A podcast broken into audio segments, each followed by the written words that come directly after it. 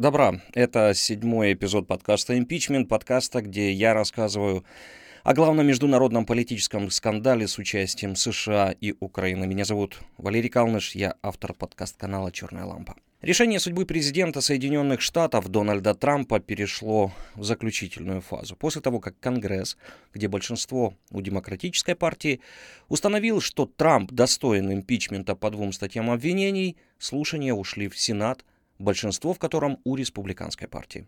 Об этих слушаниях я сегодня и расскажу.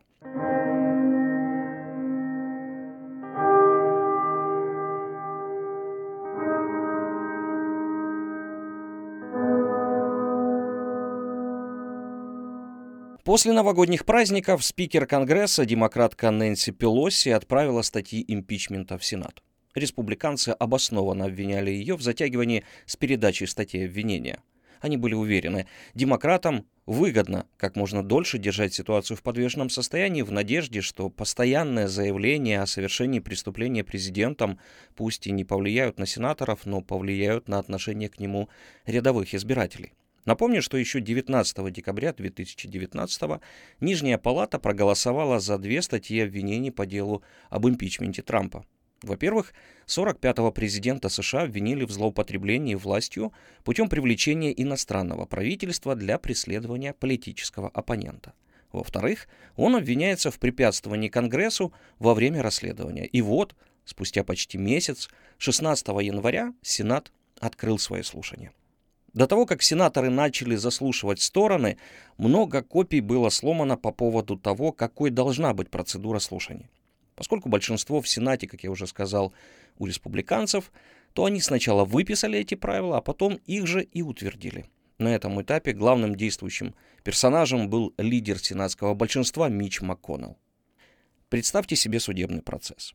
Сторону обвинения в процессе импичмента представляли так называемые менеджеры. Для этой цели демократы привлекли 7 человек. Лидером менеджеров стал глава Комитета Конгресса по разведке Адам Шиф.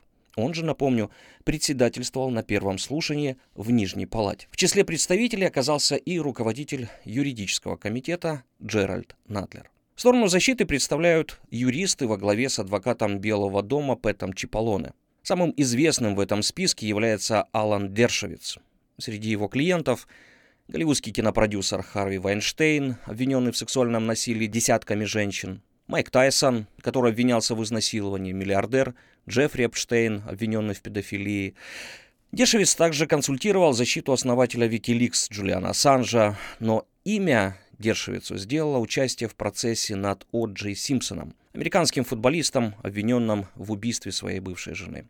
Симпсон процесс выиграл, и была правда. Председательствует на сенатском процессе, как и полагается на судебном процессе самого высокого уровня, глава Верховного суда США Джон Робертс-младший. Согласно одобренным правилам, в течение шести дней демократы из Палаты представителей и представители Белого дома должны были изложить аргументы за и против импичмента Трампа. Каждая сторона получила по 24 часа в течение своих трех дней. Резолюцию поддержали 53 сенатора, 47 выступили против. Запомните это соотношение. Практически все голосования будут заканчиваться с таким результатом. И, возможно, плюс-минус пара голосов, таким будет и окончательное решение сенаторов, готовых уже сейчас оправдать Трампа. Точнее, не признать его виновным. Все эти 24 часа на три дня или запретное пользование в зале электронными гаджетами, использование в случае необходимости только бумаги, это все правило современное. А вот знатоки сенатской истории вспомнили о правиле вечном в прямом смысле этого слова. По правилам Сената в зал для слушаний нельзя проносить кофе и другие напитки. Исключение – вода и молоко. Каждое заседание – это был повод для скандалов. Еще на предварительных слушаниях решался вопрос заслушивания дополнительных свидетелей. Демократы хотели опросить в Сенате руководителя аппарата Белого дома Мика Малвени и бывшего советника президента по вопросам национальной безопасности Джона Болтона. Но одного желания мало, нужны голоса, а их, как мы понимаем, у демократов нет. И все же, как минимум, Болтон свое слово уже сказал в этом процессе. Но об этом немного позже. Вернемся на слушание и пройдемся по заседаниям в телеграфном стиле. – Первый день демократов. Сенаторы утвердили правила и начали обсуждать вопрос о вызове дополнительных свидетелей. Несмотря на решения по Болтону и Малвене, республиканцы окончательно не отказались от их присутствия, постановив вернуться к этому вопросу после того, как менеджеры и адвокаты выступят со своими доводами. Основой для выступлений демократов стали выводы расследования, проведенного Нижней палатой. Республиканцы же подготовили и обнародовали 110-страничный доклад, главная мысль которого одна – Трамп не сделал ничего плохого. Второй день демократов. Это заседание демократы посвятили предоставлению доказательств по первому обвинению о том, как Дональд Трамп давил на Украину. Адам Шиф выступил с драматическим двухчасовым выступлением, обвинив президента в создании коррупционной схемы. За ним выступили шесть его коллег, каждый из которых сконцентрировался на отдельных аспектах обвинений. Например, конгрессмен, ветеран Джейсон Кроу говорил о важности военной помощи Украине, воюющей с Россией демократы пытались развенчать четыре главных пункта защиты команды Белого дома.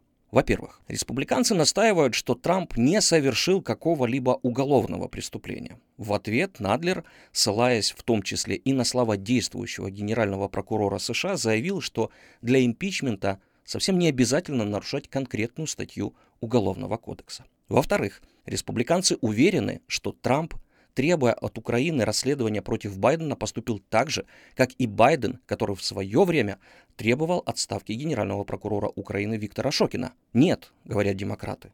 Байден добивался от украинской власти отставки генпрокурора, потому что Шокин мешал борьбе с коррупцией в стране и реформам, а Трамп давил на Украину, потому что хотел получить конкретную выгоду для себя лично. В-третьих, по логике Белого дома у президента США были уважительные причины не назначать президенту Украины аудиенцию в овальном кабинете.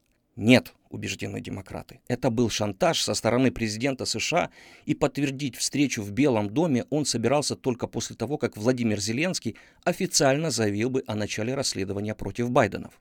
И в-четвертых, Республиканцы настаивают, что весь процесс импичмента – это политическая игра, затеянная демократами, чтобы добиться дискредитации Трампа накануне президентских выборов 2020 года и приблизить победу их кандидата, предположительно, Джозефа Байдена. Опять же нет, утверждают демократы. Их цель – торжество справедливости и закона. В этот же день демократы Сената исключили возможность сделки по свидетелям, предложенную им республиканцами, а именно – вызвать в качестве свидетеля Хантера Байдена, сына бывшего вице-президента Джо Байдена, в обмен на согласие республиканцев заслушать показания бывшего советника по национальной безопасности Джона Болтона. Третий день демократов. Третий и последний день открытых дебатов демократов был посвящен второй статье об импичменте, а именно тому, как Трамп препятствовал Конгрессу. Он диктатор – коротко охарактеризовал Надлер президента США. Демократы напомнили, что Трамп не только запретил сотрудникам Белого дома давать показания конгрессменам, но и сам отказался от сотрудничества со следствием. Только представьте, как бы республиканцы из Палаты представителей отреагировали, если бы президент Обама проигнорировал их повестки. Было бы возмущение. Почему? Да потому что Конгресс, несомненно, имеет полномочия расследовать действия президента заявил глава юридического комитета Конгресса. По информации Надлера, Белый дом отклонил 71 запрос Конгресса на предоставление документов. Помимо этого, демократы упрекнули Госдепартамент, поскольку тот не предоставил им переписки с послами. Трамп должен уйти в отставку и спасти закон и демократию в стране, заявил Адам Шиф, завершая 24-часовой цикл обвинений президента США. В этот же день произошло еще одно событие, но не в Сенате, а за его пределами.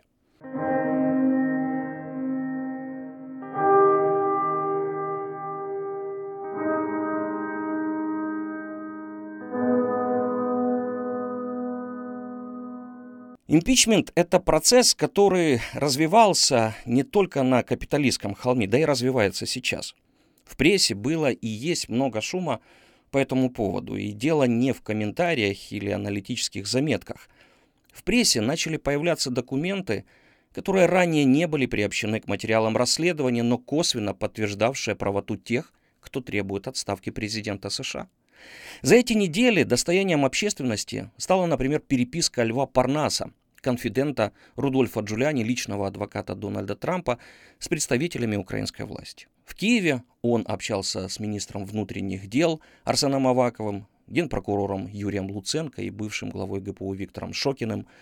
Парнас же организовывал интервью для лояльных Трампу журналистов, например, з главою спеціалізованої антикорупційної прокуратури Назаром Холодніцьким. Ви, напевно, знаєте, так, що ви фігуруєте в переписці Льва Парнаса, людиною, яку, яка представляється партнером Рудольфа Джуліані, особистого адвоката президента США Трампа.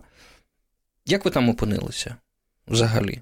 Чому про вас е, згадував на той момент е, генеральний прокурор Юрій Луценко. Зокрема, 3 серпня 2019 року. 3 березня, скоріш за все. Ну, там було. А, 8 8, 8, 8 березня. березня. Там до місяці дата. Так, 3, 3, 3, 8, да. Так ось, 8 березня е, Луценко написав, цитую, «И Назар ждет, я все объяснил, готов рассказать о заангажированности». Про що мова? Це була мова про те, що е, вони, телеканал Хіл, Джон Соломон, ваш колега, журналіст, вони записували інтерв'ю, і мене попросили тоді дати коментар для цього телеканалу. Це ж ждет, потім була це було якраз 8 березня, 9 березня, вихідні оці до 8 березня. Якраз тоді був цей скайп-зв'язок з Хілом, де вони мене брали інтерв'ю, але чомусь його не показали. А вони взяли інтерв'ю? Взяли, я це не приховував, це було відомо. Вони взяли інтерв'ю, е, розпитали про загальну ситуацію, про про всі ті моменти, і ну і все. Це це з цим можна пов'язувати, бо е, після цього якраз зв'язалася зі мною е, Хіл. Ага. Заангажованість, що мається на увазі? Е, заангажованість кого я по думаю, відношенню до кого? Треба було треба вам запитати Юрія Віталійовича про те, що він мав на увазі, коли переписував. Е, інтерв'ю, яке я давав, воно стосувалося власне е, корупції в Україні і подій, власне, в Україні, таких, які не стосуються власне, якоїсь там заангажованості конкретної. Тому це було загальне інтерв'ю, але чомусь воно не вийшло. Ну, Там фігурувала Марія Іванович і її, як я розумію, заангажоване ставлення до української прокуратури. Слухайте, вже рік пройшов. Я думаю, там, якщо її фігурувало, то вона ж тоді була послом, як я пам'ятаю. Ну, так. ще. То, можливо, хотіли почути мою думку про неї, але я так розумію, що раз інтерв'ю не вийшло. Ну, а почули? Ви сказали, ви висловили її. Я от конкретно слів не пам'ятаю, тому треба подивитися це інтерв'ю, щоб зрозуміти. Ну, воно було, я це не приховував, що я спілкувався. Ну, в принципі, спілкування зі ЗМІ це одна з елементів нашої, в тому числі, роботи, саме як з вами зараз спілкуюся. Mm-hmm. Тому мені не важливо, чи це українське, чи це иноземные ЗМИ, якщо ты хочешь что сказать им. О роли Парнаса и Джулиани я уже рассказывал. Послушайте шестой эпизод этого подкаста. Замечу, что подкаст-канал «Черная лампа» можно найти на всех ведущих подкаст-платформах, включая Google Podcast и Apple Podcasts. Продолжим. Второй громкий медиаскандал прогремел после публикации агентством Associated Press вот этого, записанного из-под тишка –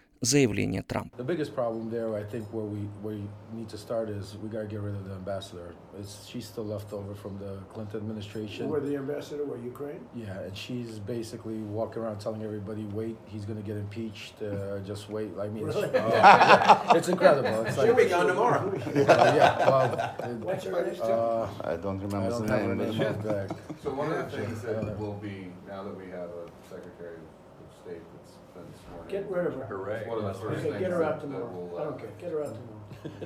Take her out. Okay? Excellent. Do it. Перевожу. Парнас говорит. В общем, она, имеется в виду посол США в Украине Мария Иванович, везде ходит и говорит, только подождите, ему объявят импичмент, подождите.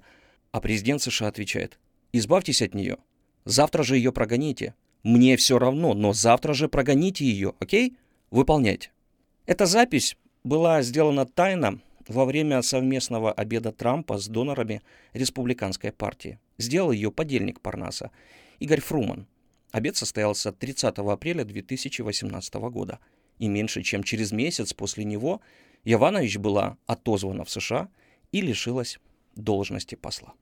И третий, Самый громкий скандал стал прямой иллюстрацией песни «Берег» Вячеслава Бутусова. И когда на берег хлынет волна И застынет на один только миг На земле уже случится война О которой мы узнаем из книг из книги мы узнаем то, что бывший советник президента США по нацбезопасности Джон Болтон так и не произнес и, возможно, не произнесет в рамках сенатских слушаний. 26 января газета «Нью-Йорк Таймс» опубликовала пересказ книги Болтона под названием «Комната, где это произошло». Она выйдет в издательстве «Саймон Шустер». В ней содержится ряд громких эпизодов. Так, по словам Болтона, в августе прошлого года Дональд Трамп заявил ему, что будет продолжать замораживать 391 миллион долларов военной помощи Украине до тех пор, пока Украина не начнет помогать США в расследовании Байденов. Также в книге рассказывается, что госсекретарь Майк Помпео признавал, нет оснований считать Яванович замешанной в коррупции и выражал свою обеспокоенность активностью Джулиани. Он, по мнению Болтона, проводил теневую политику в отношении Украины. Дональд Трамп ответил на эту публикацию традиционно в Твиттере. «Я никогда не говорил Джону Болтону, что помощь Украине была связана с расследованием деятельности демократов, в том числе с Байденом. На самом деле он никогда не жаловался на это во время своего публичного увольнения. Если об этом сказал Джон Болтон, это только для того, чтобы продать книгу, написал президент США. Но вернемся в Сенат. На очереди выступление защитников Дональда Трампа.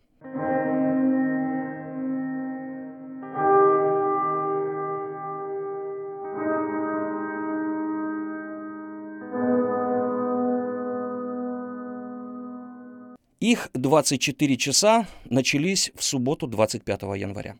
Юридическая команда президента Дональда Трампа сразу же попыталась поставить под сомнение обвинение демократов о том, что Трамп пытался оказать давление на Украину с целью расследования Джо Байдена. Адвокат Белого дома Пэт Чиполоне настаивал на том, что главные свидетели на слушаниях по импичменту в Палате представителей основывали свои заявления и выводы на предположениях и догадках. Доказательством того, что Трамп ничего плохого не делал, его адвокаты считают публичное заявление Владимира Зеленского о том, что никакого давления со стороны президента США он не испытывал. Второй день республиканцев. Во второй день произошел резкий поворот в слушаниях. Защита перешла в нападение. В своих выступлениях, которые шли более 8 часов, юристы Белого дома мало внимания уделяли непосредственно защите Трампа. Вместо этого они пытались убедить сенаторов в том, что Конгресс неправильно истолковывает основания для импичмента. Взять, к примеру, упрек в том, что Трамп не встретился с Зеленским.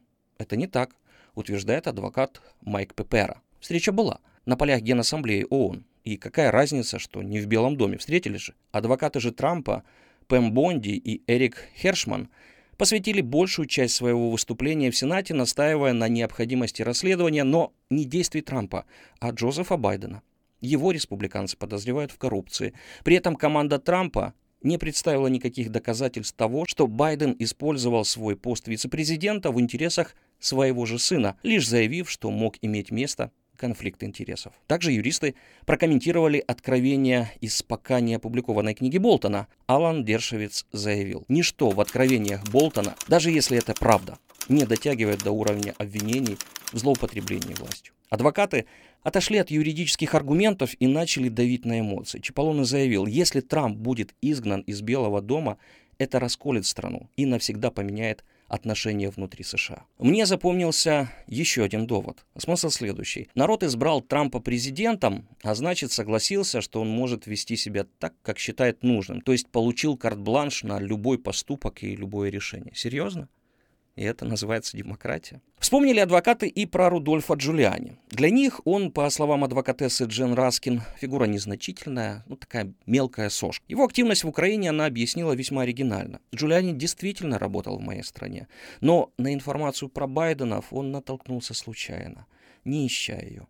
А произошло это тогда, когда Руди искал факты для защиты Трампа в расследовании Мюллера, изучавшего вопрос вмешательства России в американские выборы. Третий день республиканцев.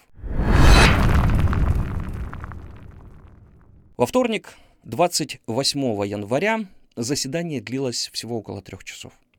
Устали и сенаторы, и адвокаты. В очередной раз речь зашла о необходимости заслушать в качестве свидетеля Болтона. Примечательно, что об этом стали заявлять даже некоторые сенаторы-республиканцы.